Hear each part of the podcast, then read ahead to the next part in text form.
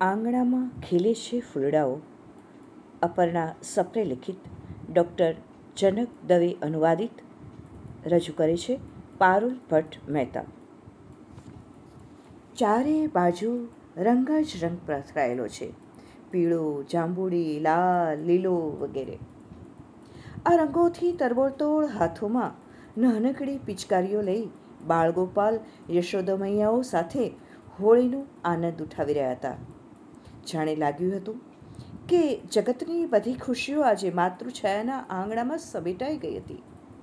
એ સમયે આ બાળકો સાથે હોળી મનાવવા આવેલા સેવા ભારતીની માતૃમંડળીના બહેનોમાંથી એક બહેનની નજર દરવાજા પાસે પડેલ એક બિનવારસી બેગ પર પડી.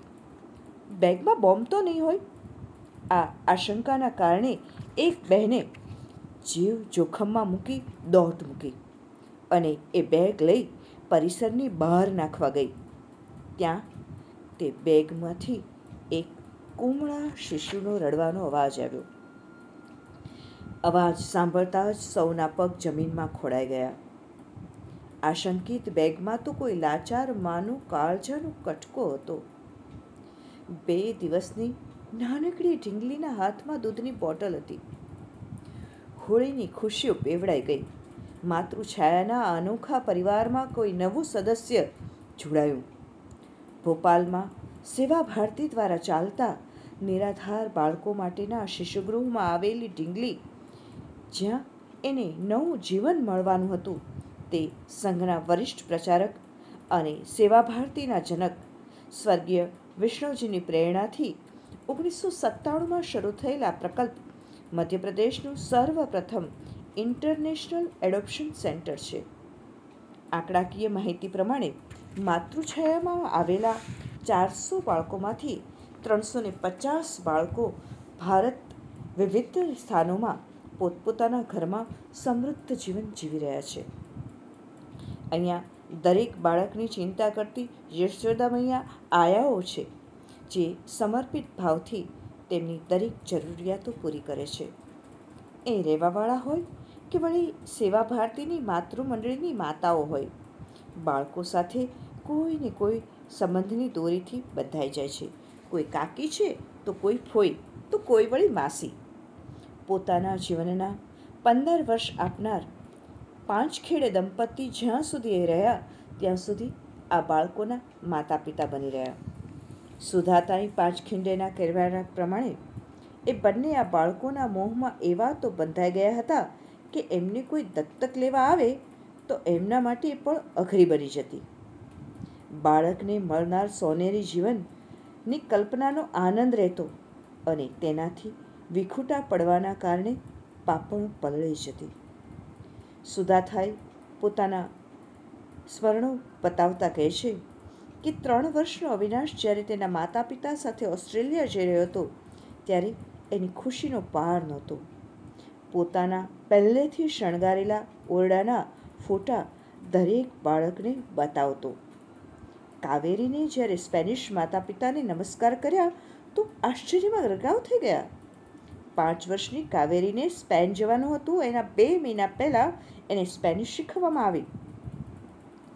વીતેલા સમયના પાના ફેરવતા.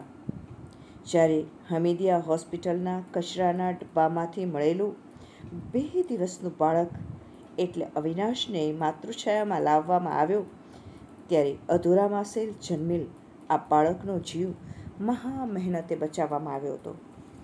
મધ્યપ્રદેશનું સૌથી પહેલું ઓડોપ્શન સેન્ટર એટલે માતૃછાયા એ માત્ર શિશુઘર નથી, પરંતુ એક પરિવાર છે. જ્યાં હિન્દુ સંસ્કૃતિ પ્રમાણે બાળકના બધા સંસ્કાર કરવામાં આવે છે. અન્નપ્રાશન, કર્ણછેદન, નામકરણ વગેરે સંસ્કારને ધામધૂમથી મનાવવામાં આવે છે. સુરક્ષાની દૃષ્ટિએ દરેક જગ્યાએ સીસીટી કેમેરા લગાડવામાં આવ્યા છે. માતૃછાયા સમિતિના ઉપાધ્યક્ષ અને રાષ્ટ્રીય સેવા ભારતીના રાષ્ટ્રીય ઉપાધ્યક્ષ અમિતા જૈનના કહેવા પ્રમાણે, અહીંના બાળકોની દરેક જરૂરિયાત પર પૂરતું ધ્યાન આપી અને તેને પૂર્ણ કરવામાં આવે છે. નાના બાળકોને બંને સમય માલિશ કરવામાં આવે છે. પોષક આહાર આપવામાં આવે છે. વળી મોટા બાળકોને ભણાવવા માટે એક શિક્ષિકા પણ આવે છે. સાંજના સમયે ચિત્રકામ, કાર્ડ બનાવવા અને ક્યારેક સંગીત પણ શીખવામાં આવે. અહીં આવતા અપંગ બાળકોની પણ તમામ જરૂરિયાતો પૂરી થાય છે. બાળકોની સાથે તહેવાર મનાવવા સેવા ભારતી પરિવાર માતૃછાયાના આંગણે આવે છે. મહિનામાં એકવાર બાળકોને પ્રાણી સંગ્રહાલય, મ્યુઝિયમ કે મોલમાં ફરવા લઈ જવાય છે. અહીંથી ગયેલા દરેક બાળકનું અનુવર્તન પણ સમિતિના પદાધિકારીઓ કરે છે. જેમનું સોનું આંગણું આ બાળકના કિલ્લોલથી મહેકી ઉઠે છે, એ પરિવાર પણ આપોઆપ માતૃછાયા સાથે એવી રીતે જોડાઈ જાય છે કે તેઓ પણ જાણે આ પરિવારના જ એક સભ્ય છે. બાળકોની દરેક સફળતાનો આનંદ અહીં વહેંચવામાં આવે છે. અહીં બહાર લાગેલા પારણામાં દરેક શિશુનું સ્વાગત કરવામાં આવે છે. છતાં, ન જાણે કેમ કેટલાય લોકો બાળકોને પરિસર પાસેની ઝાડીમાં અથવા તો ક્યારેક કોઈ બેગમાં નાખીને જતા રહે છે. આના કારણે કેટલીકવાર તો બાળકોનો જીવ બચાવવો પણ મુશ્કેલ બની જાય છે. માતૃ છાયા પરિવારની આ સમસ્યા એ આ સમાજની બહુ મોટી અસંગતતા છે. અસ્તુ